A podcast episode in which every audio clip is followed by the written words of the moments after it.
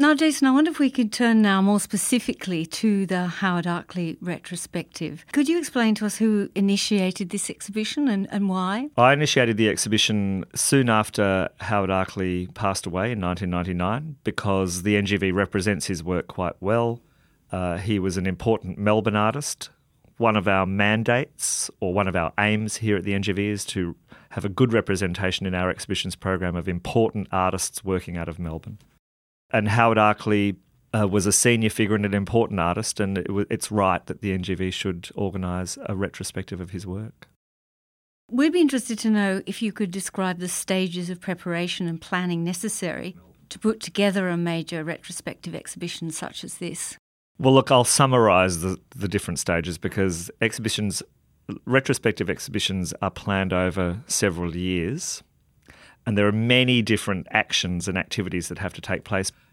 Basically, let me let me summarize the the stages this way. One, we had an agreement from Howard Arkley's estate and his family that we could organise the exhibition and that they would participate in the organisation with us. So everyone's on the same page there. Two, we begin to develop a list of works we want for the exhibition. So we develop our ideal list. And then three, we find the owners of those works.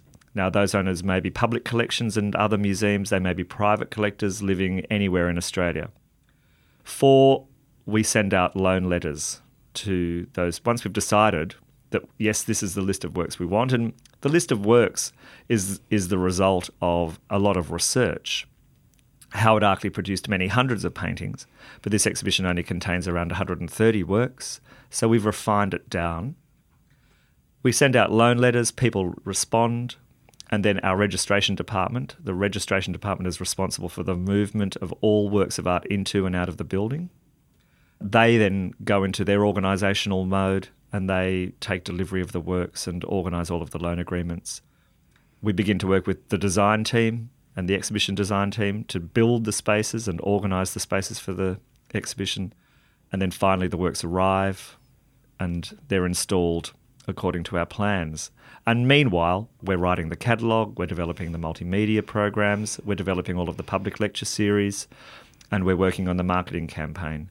So it all happens concurrently. And what are some of the difficulties you have encountered in curating this particular exhibition? Well, I, I guess the greatest difficulty is that the, the, the, artist isn't here, and that's a great shame yeah. and a tragedy for all of us. But, you know, we live and we die.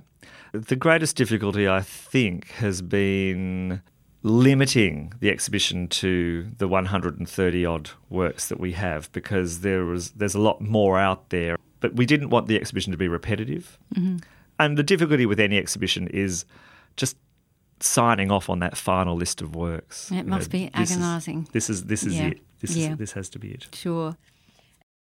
Are there any works that you particularly wanted to have key works in the exhibition that you were unable to obtain for any reason uh, look, the only work, again, I said before that being a curator in, involves a degree of detective work. You have to seek things out because artists produce work over periods of time. They sell that work, it changes hands, it becomes uh, an object on them in the marketplace. And Howard Arkley's works have either stayed in collections for long periods of time or in recent years there's been quite a circulation of them through different private collections and public collections.